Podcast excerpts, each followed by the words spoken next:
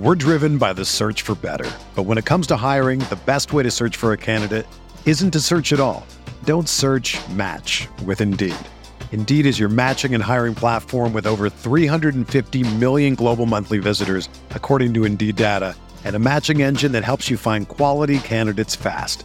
Ditch the busy work. Use Indeed for scheduling, screening, and messaging so you can connect with candidates faster.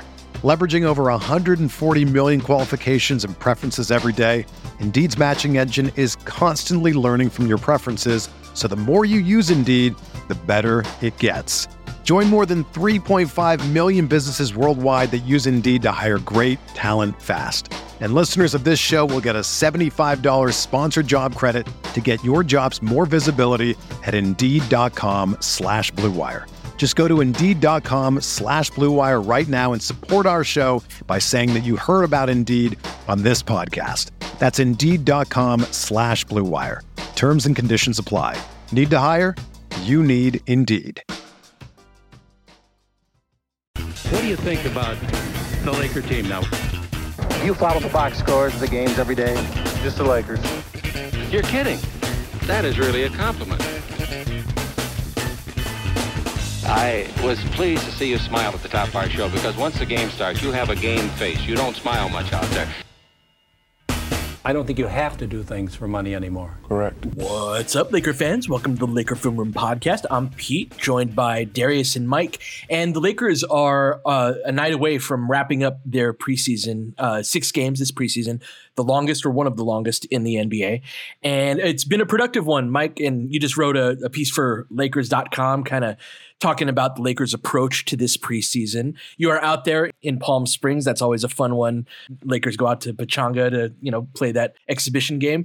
Your thoughts as we wrap up this preseason? Yeah, so the team went to Pechanga and then had like a team event. And now the team is, as we're recording, currently en route from Pechanga, closer to Temecula, out to all the way in Palm Springs, where it is exactly 100 degrees at time of recording, which seems hot for this time of year. But I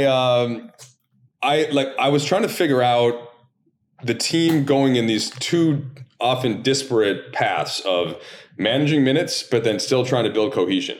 And throughout a preseason, that can be hard to do. Austin and LeBron only playing 2 of the 4 games and only playing about a half in each. AD actually playing in 4 of the 5 so far and being the staple.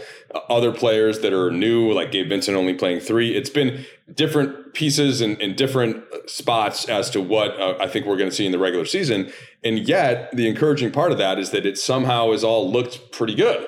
Usually when you have that happen, and definitely the last 2 seasons and definitely the last 2 preseasons, it didn't look as good. And it kind of leads me to that central question of basketball of you can sometimes just go play pickup. And if you've got the right mix of guys or the right talent or even just the right mentality going in, then you can be fine. Even if you don't have a perfectly laid out as to who's going to set which screen where and who's going to have 4 out versus 5 out spacing. And so that to me has been the encouraging part. But with all of that said, Darius, I'm looking forward to Thursday's game. Yep. Where Darvin Ham hinted that we're going to see 3 quarters that simulate what's actually going to happen. And so, Darius, please tell me and Pete exactly what the rotation is going to be. What are we going to see for this final preseason game? And how is that going to look based on how things have looked pretty good, even without the optimal lineup so far? Building continuity together and trying to do so with multiple guys sort of in and out of the lineup for a variety of reasons. I wrote about this maybe a season ago or a season and a half ago about the Lakers and the idea of conjuring continuity and how you could actually do that when you actually didn't have continuity to begin with a whole new roster, which is what the Lakers have done typically every season with LeBron here. The main conclusion that I came to in that piece is if you have the requisite amount of skill, and you have the requisite amount of basketball IQ, you can conjure continuity even if it is a whole new roster. Now, my example was the 2019-20 roster, which had maybe 4 or 5 holdover players, but brought in a bunch of new guys who were playing key important roles. And that team was like a great mix of dudes, and they all came together, and they seemed to find their roles together as a group, and that traction that they needed to get off to a strong start was established pretty quickly.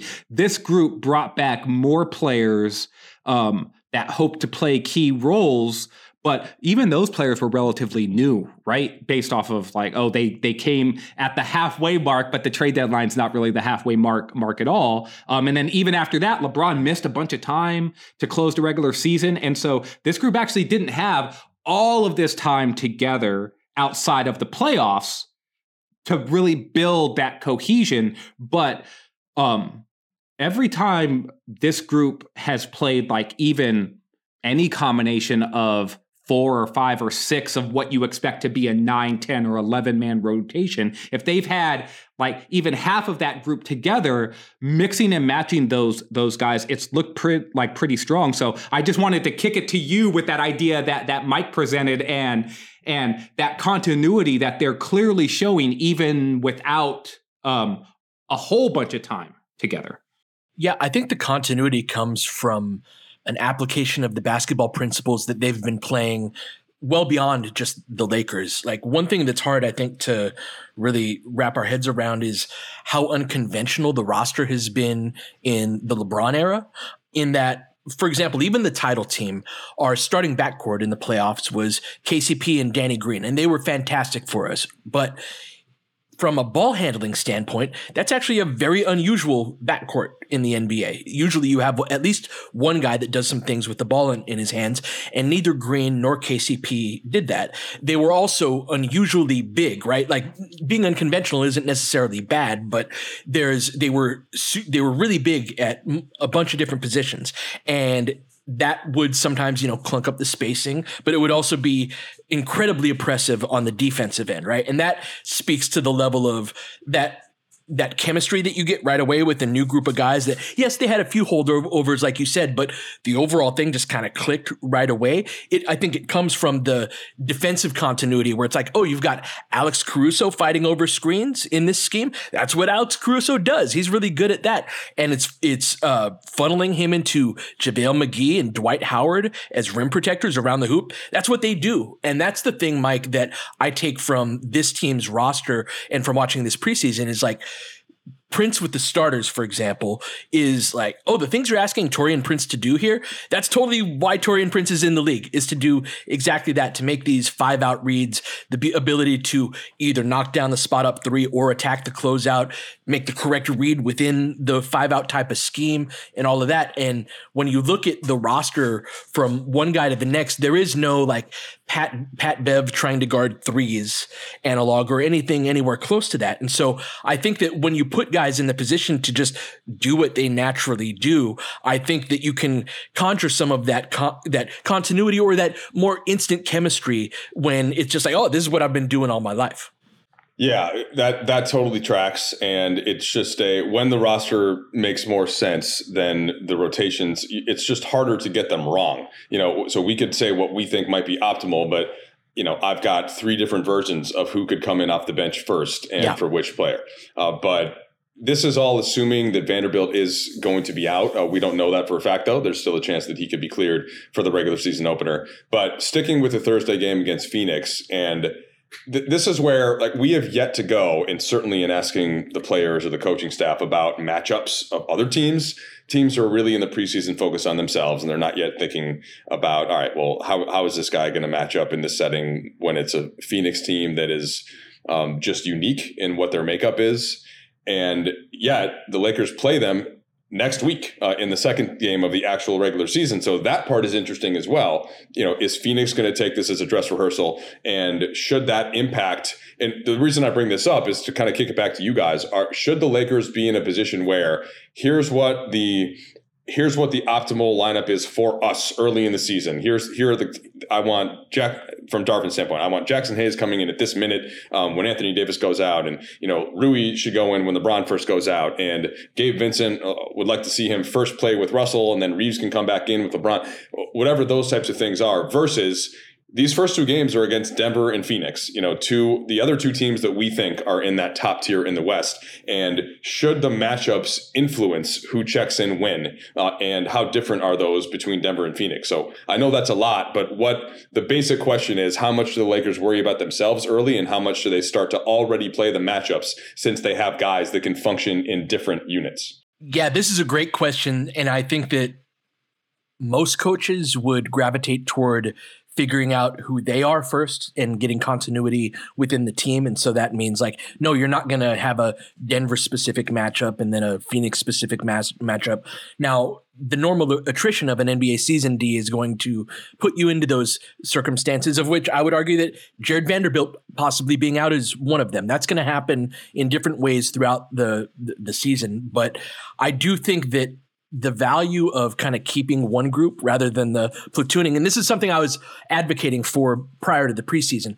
Part of my change of heart is like how damn good the starters looked with Prince, that it's like, hey, let's stick with this and make them match up with us. I think we've got something that too is a part of this, in that, like, to what degree are you reactive to the team across from you versus establishing something that you force their hand? Yeah. And I think that the best teams are like, we're just going to do what we do and make the other team try to adjust. The interesting thing is that the Suns and the Nuggets will rightfully look at themselves and say, we're the best team.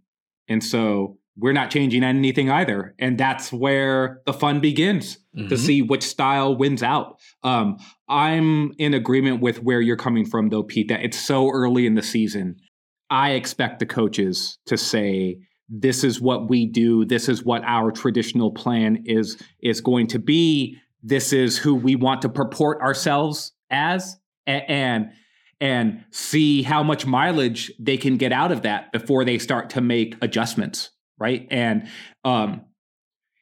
win or lose, I think that mentality is going to carry itself forward for a little while, until the team shows that a thing definitely is not working before they start to change up. And I think that's just the nature of coaching.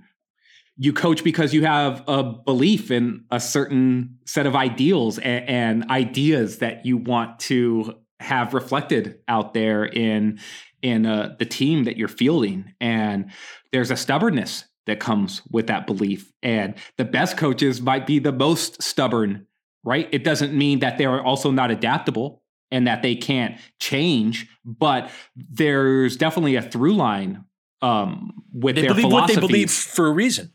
Yeah, because it's gotten them to the point that they are, especially when we're talking about the NBA. And so I'm more of the mind, to speak to Mike's question, that I don't think a matchup with Denver is going to be significantly different than a matchup versus the Suns from the Lakers' perspective of, like, this is our rotation and these are the groups of guys that we're playing. I think they're going to approach it the same. Now, what that exactly looks like is a question that I think we want to get into after the break. We're driven by the search for better. But when it comes to hiring, the best way to search for a candidate isn't to search at all. Don't search, match with Indeed. Indeed is your matching and hiring platform with over 350 million global monthly visitors, according to Indeed data, and a matching engine that helps you find quality candidates fast. Ditch the busy work. Use Indeed for scheduling, screening, and messaging, so you can connect with candidates faster. Leveraging over 140 million qualifications and preferences every day, Indeed's matching engine is constantly learning from your preferences, so the more you use Indeed, the better it gets. Join more than 3.5 million businesses worldwide that use Indeed to hire great talent fast. And listeners of this show will get a $75 sponsored job credit to get your jobs more visibility at Indeed.com/Blue Wire. Just go to Indeed.com/Blue Wire right now and support our show by saying that you heard about Indeed on this podcast. That's Indeed.com/Blue Wire. Terms and conditions apply. Need to hire? You need Indeed.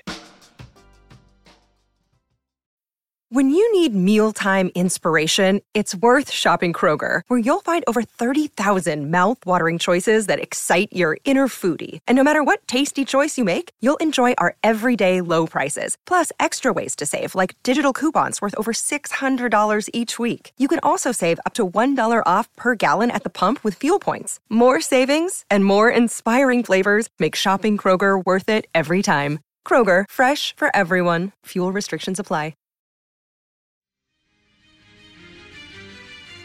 So, Mike, you're asking what we think the Lakers rotation is going to look like, and I think it is correct that we should operate under the assumption that Vando is not going to play. He's certainly not playing on Thursday night for the preseason finale, but I also think that we then have to carry that forward a little bit, and if he does play in the season opener, great, but if he's not available, that's one thing. And so, Pete, Darvin's been playing at Coy with the fifth starter, and he keeps declining to answer the question, but I have you right here in front of me, and the pot is your namesake, so you can't dodge me here.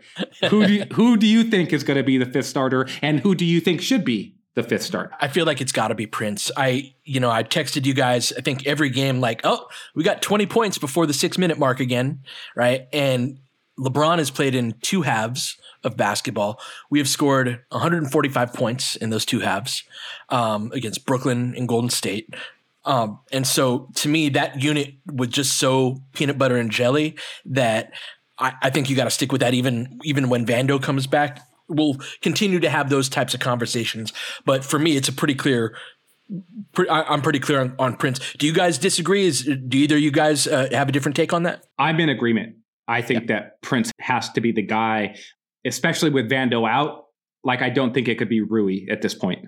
Yeah, certainly Prince is the best option for what the Lakers have available. And we've discussed the limited amount of continuity they've been able to have across the preseason games. And that's been the one thing that has been stable. After that first game that was rough up in the Bay, up in Golden State, Prince has been really solid. He's been shooting the ball well. I think his defense has been pretty good.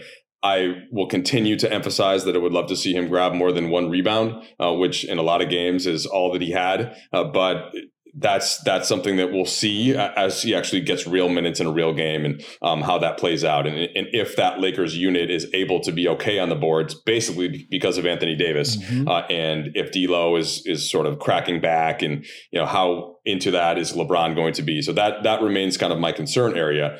The only point with Vanderbilt we've made before, so I don't think we have to do it again. It's who can go ahead and take on that challenge of an elite wing or guard from a defensive standpoint. But he has some things that he takes off the table that Prince presents. And it's like you're going from specifically against Denver now and kind of moving past the preseason matchup with Phoenix.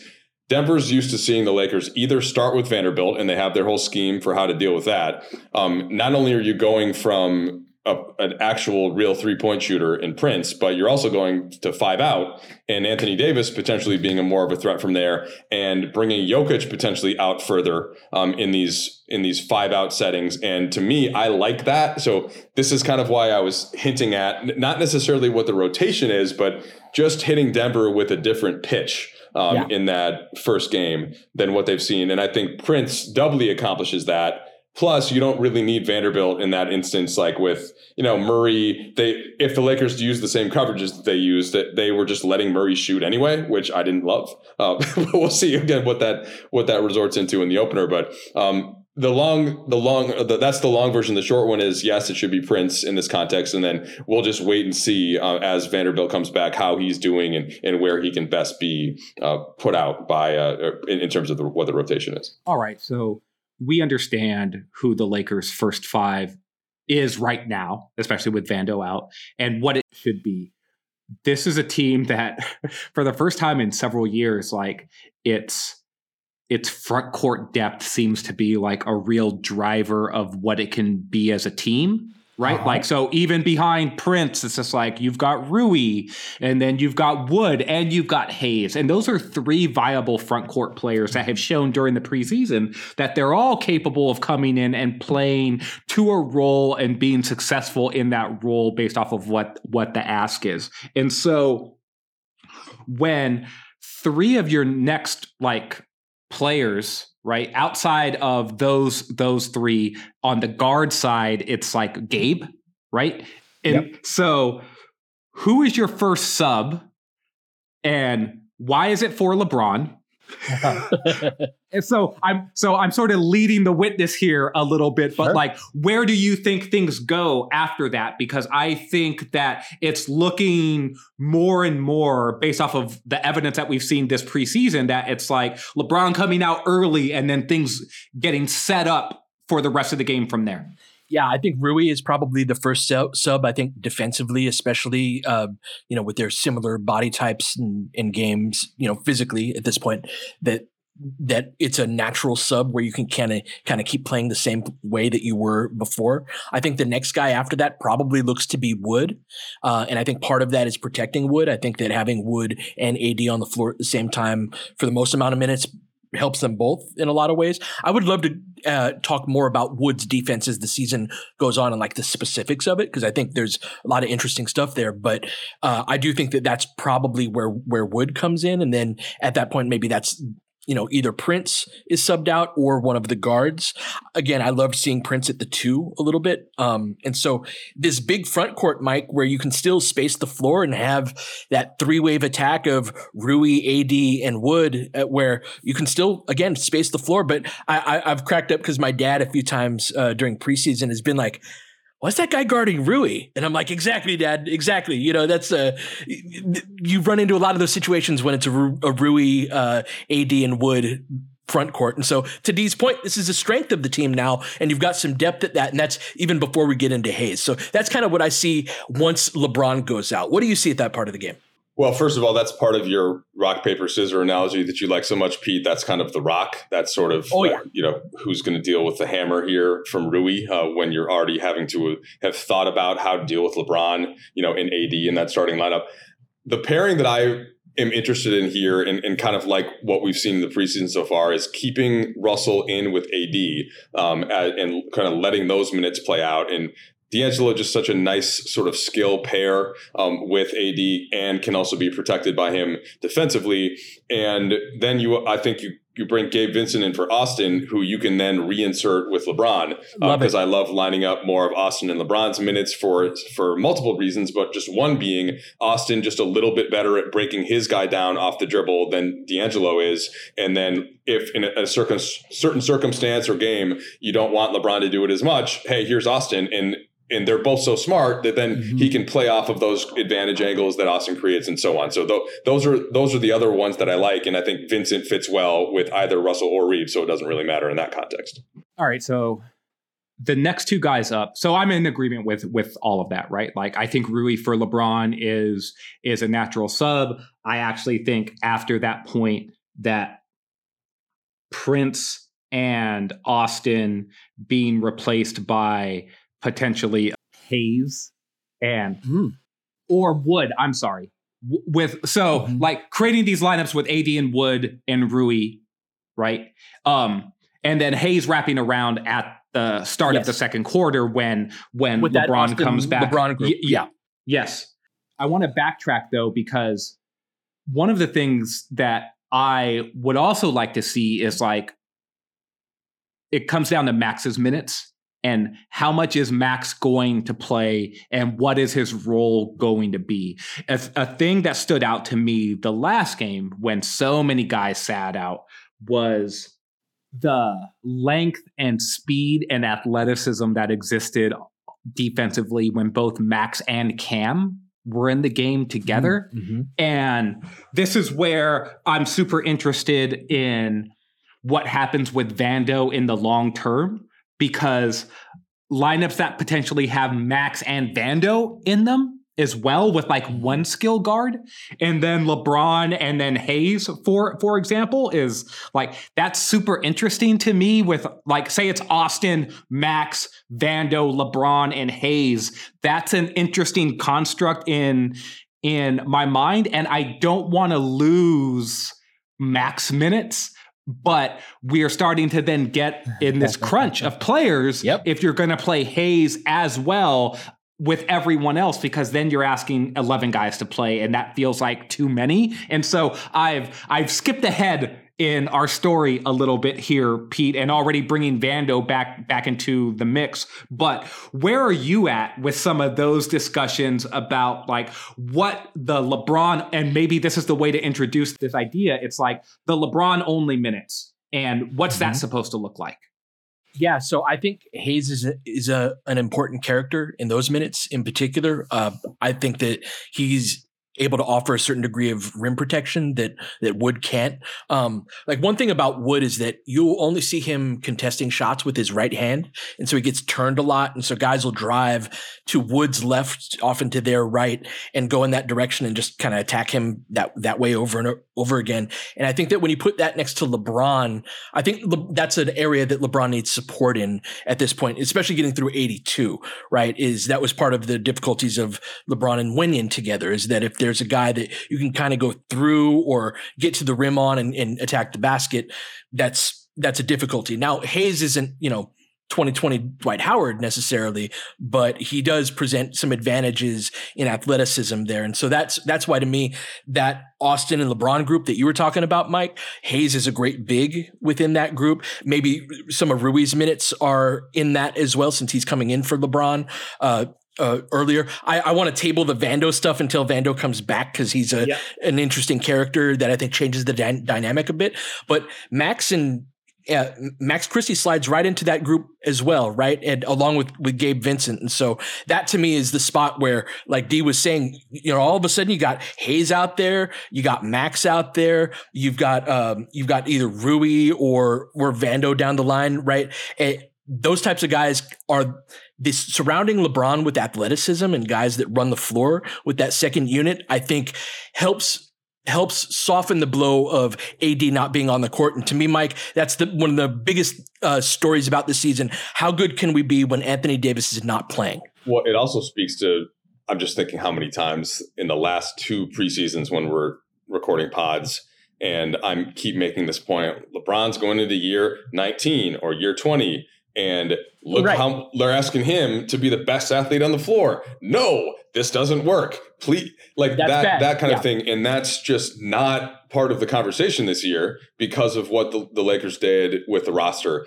with the athleticism, with the youth, with the length, with all of that stuff. So we just orchestrated a couple of different units that I think work great. But I could give you another.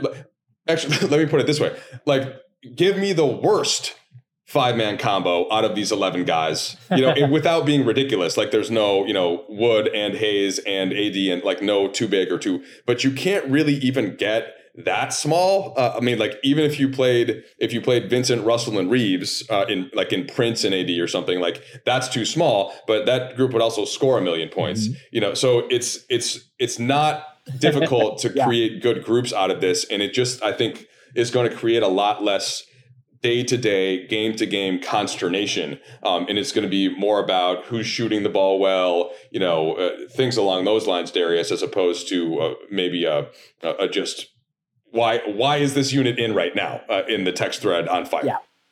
So we're the cabinet, like the president's cabinet of the Max Christie fan club, right? It's like we all have jackets, right? There's we have monthly meetings. We exchanged notes about our love for Max Christie and positional size and all that we think that he can be, right? That said, he's being positioned in a certain way where I want to talk to you guys about two small guard lineups, right? And so the Lakers have these skill guards, and Gabe is the one who is coming off of the bench. And do you see there being any sort of competition between Gabe and Max for backcourt minutes if we're trying to also play Prince the appropriate amount of minutes? And you're talking about even playing Prince at the 2, Pete. And so I'm looking at Gabe and Max potentially as guys who are getting squeezed a little bit within the context of the rotation. But you could also make arguments for those guys to play together more without these other guys who were already trying to get more minutes too, if that makes sense. And so where are you at with Gabe? He missed the last game, and him slotting into potentially these more traditional two guard lineups with maybe him and D'Lo or him and Austin, where you could see that working, but then that's got to come at the expense of something else as well. Well, Darius, I have an answer for you. Let's go ahead and get there after the break.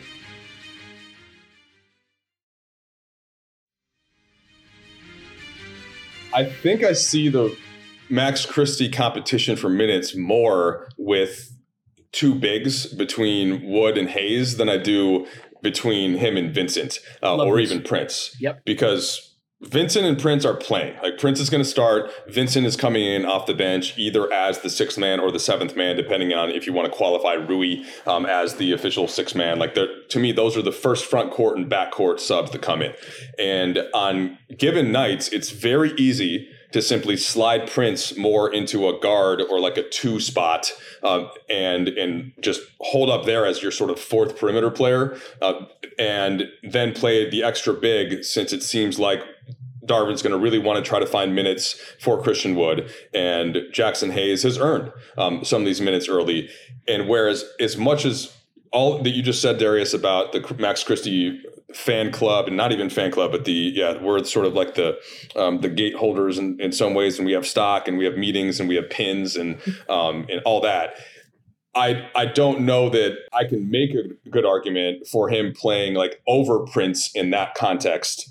Whereas I can, as we start to get some of the evidence about how Hayes looks in certain groups and how Wood looks in certain groups, that to me, Pete, is an easier argument to make. Well, actually, I think they benefit more from Prince sliding up and getting the shooting and that way, and then having these perimeter minutes for Max, in part because of his defense and shooting and lack of usage. And so usually these problems, to me, these are the actual good ones. When coaches say they have good problems, I don't always agree with it, because it's not easy in the locker room to make everyone happy, but it's easier. Like, Max has already established that like he's ready to do whatever the team needs in a given spot. And I think it's harder to do that with like a Christian Wood coming in, where you do kind of have to give him those early minutes and those early shots as being a vet and all that. But that's the way that I would frame it, Pete, is Prince, Vincent are playing, and then Hayes and Wood show that you deserve to be on the court in these minutes in certain lineups, because otherwise we'll just play a little smaller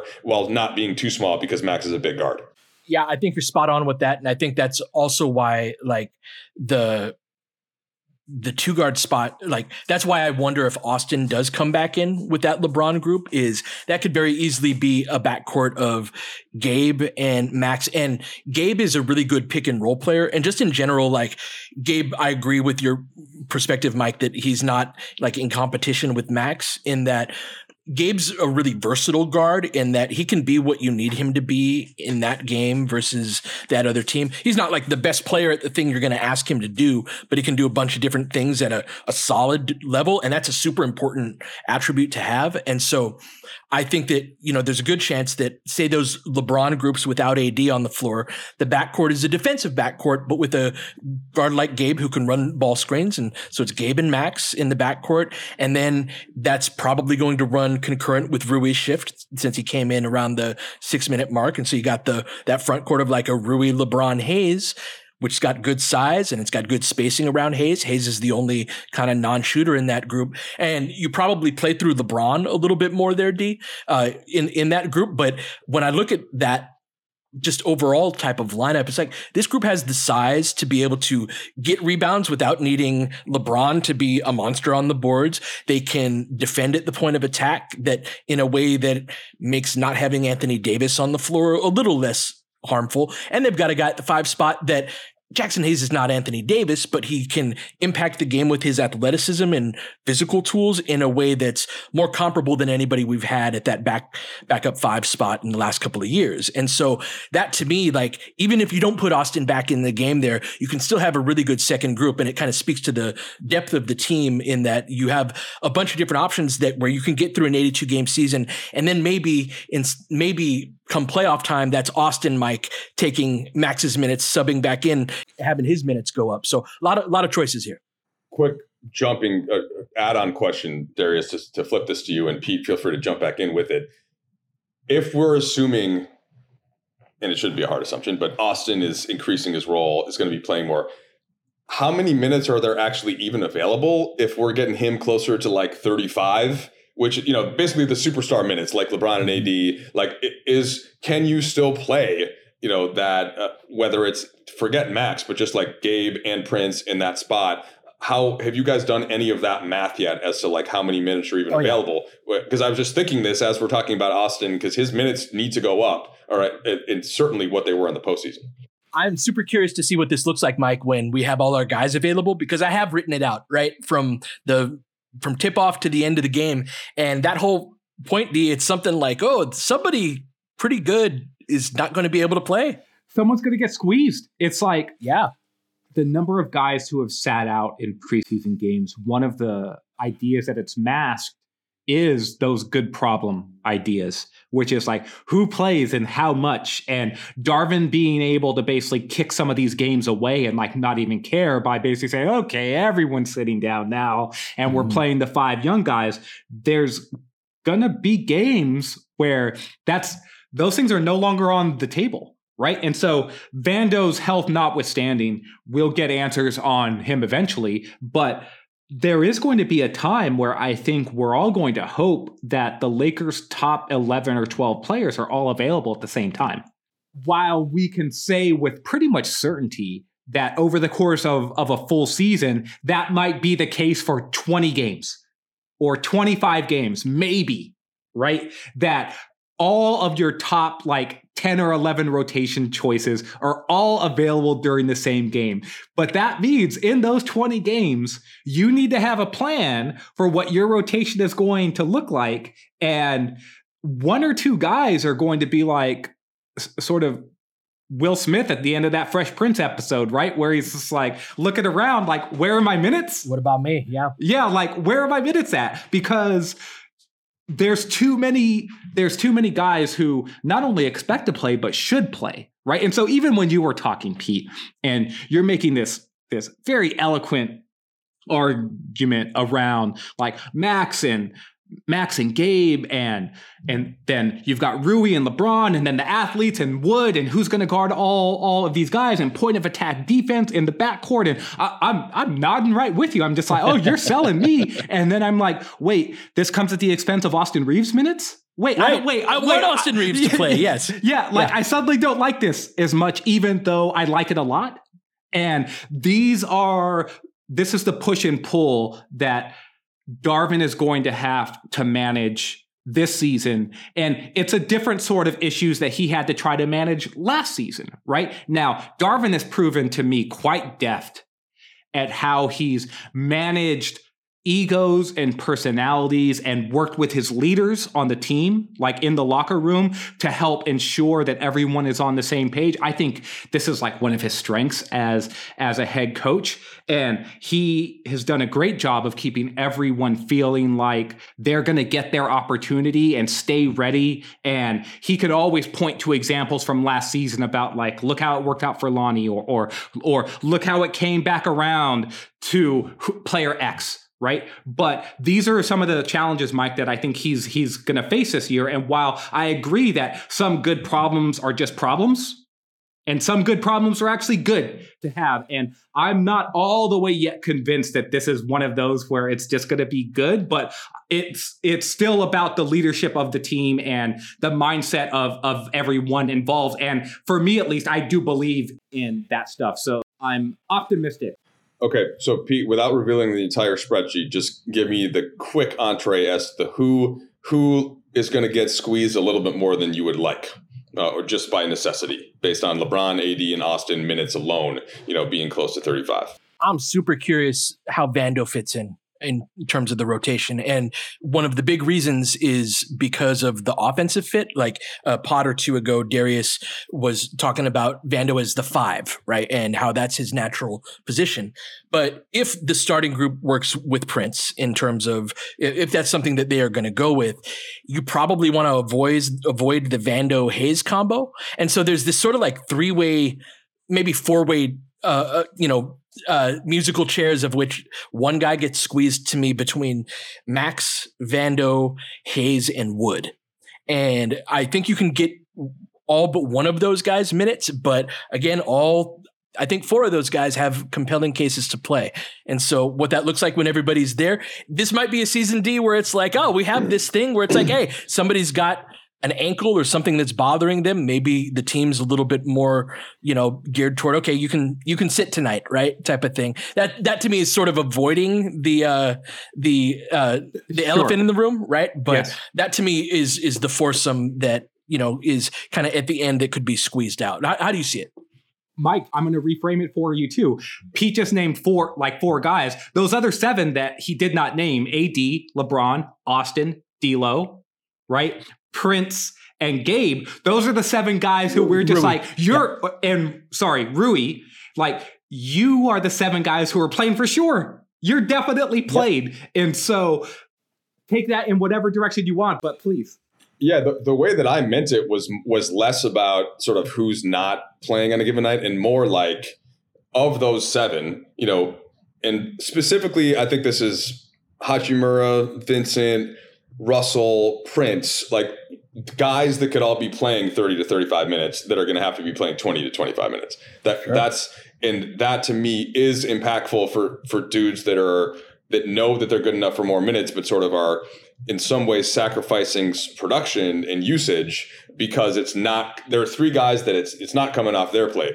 I would love for some of it to come off LeBron's, but he's just never even hinted that he's not going to want to play 35 minutes. And of course if he wants to, then he certainly deserves to be playing that much. It would really have to be more like LeBron doing a wholesale change in his playing time. And I think LeBron would rather be on the court and, you know, have some other guys initiate action at certain times as opposed to just sitting and only playing 30 a night. So that's all. Because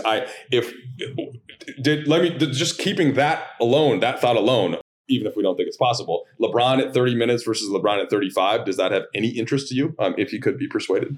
Heck yeah. If LeBron could be, I mean, to me, it's all about LeBron's physical preparation and just the fact that he's here at the level of game that he's at, you know, speaks to him knowing what he needs physically. But I think we've seen sort of a tune up from him, D, in that he's played in every other game. It's like, and when he does, it's like, I'm going to play 18 minutes in the first half. I'm going to play a legitimate half that simulates what I'm actually going to do. That very well may be just part of how he is, like the routine he needs to stay on. And if he determines that, hey, that's got to come before anything.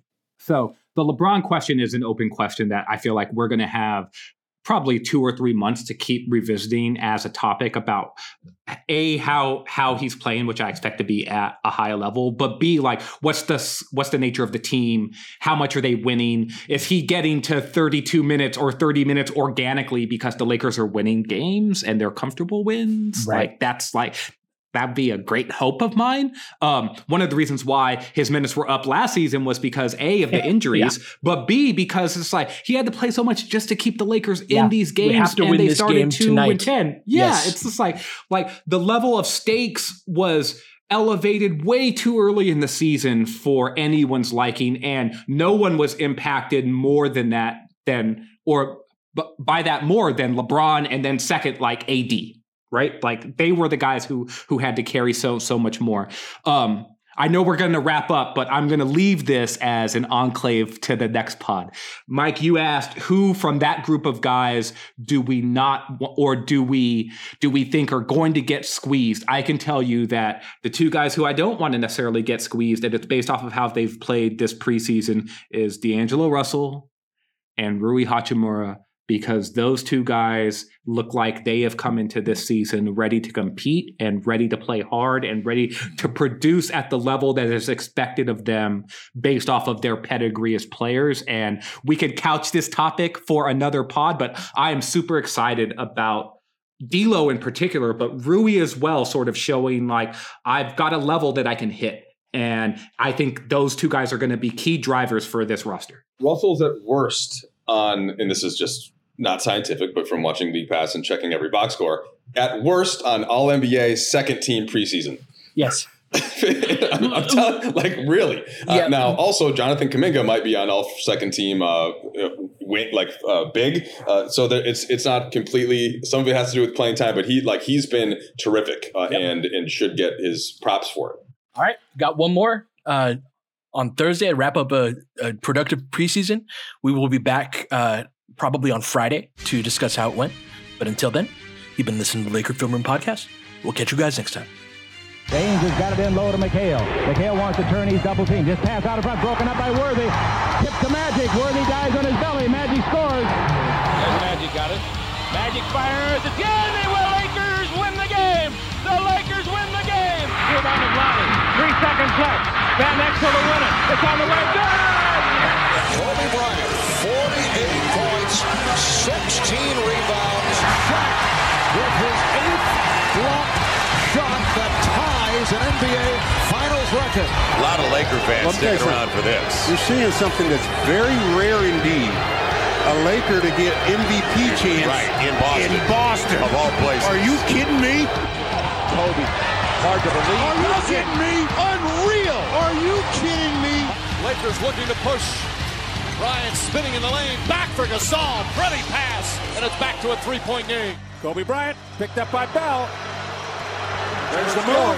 Two. One. Miss it. Unbelievable. For the record. It's over. Shot clock now to 5. Bryant. Yes. And that was a little tough to Alvin Gentry. To add insult to injury, Kobe. I mean, what a shot. I mean, you can't defend that. Are you kidding me? 2.1 seconds remaining. Denver a foul to give. Jokic trying to disrupt Rondo. He puts it in. Here's Davis, 4-3 in the win. Oh, it's good! Anthony Davis has won it for the Lakers! James again. Oh, he hits another one. LeBron James putting together a closing quarter against the Nuggets. This historic 2020 NBA championship belongs to the Los Angeles Lakers. The Lakers conquer the bubble, and banner number 17 will soon hang in the rafters.